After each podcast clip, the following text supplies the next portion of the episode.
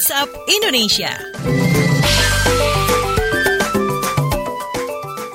Waktunya kita keliling Indonesia di WhatsApp Indonesia kita mulai dari Jakarta sebanyak 1.800 orang telah daftar relawan uji klinis vaksin COVID-19.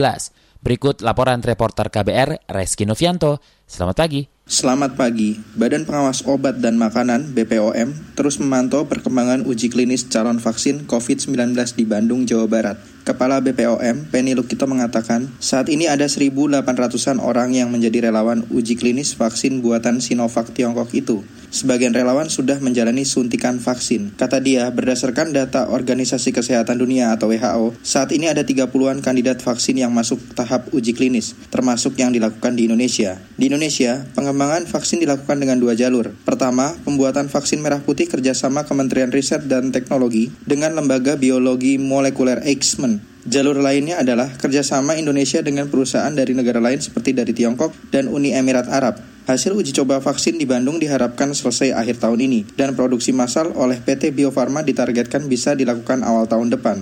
Demikian saya Reski Novianto melaporkan untuk KBR. Selanjutnya menuju Cirebon, Jawa Barat, Gubernur Jawa Barat bagikan 29 PCR portable demi kejar target tes COVID-19.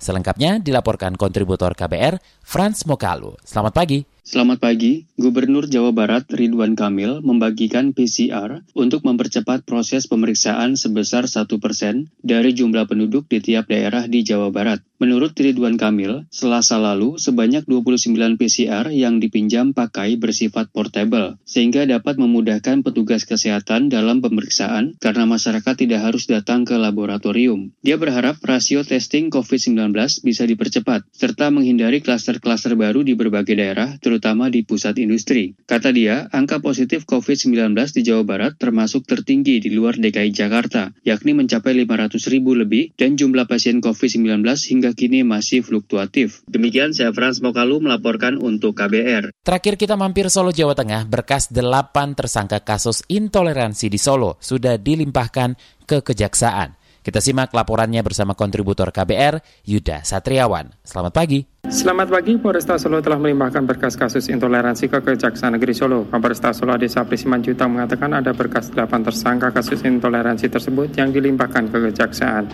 Menurut Ade, Polresta masih menunggu apakah pelimpahan tersebut dinyatakan lengkap atau tidak. Polresta Solo terus mengembangkan kasus intoleransi anarkis yang terjadi saat perayaan pernikahan tokoh agama di Solo beberapa waktu lalu. Sebanyak 12 orang yang ditangkap dan 8 kini di antaranya sudah berstatus tersangka. Polisi masih memburu pelaku lainnya karena polisi sudah mengantongi identitas anggota kelompok anarkis tersebut. Demikian saya Yudha Satriawan melaporkan untuk KBR.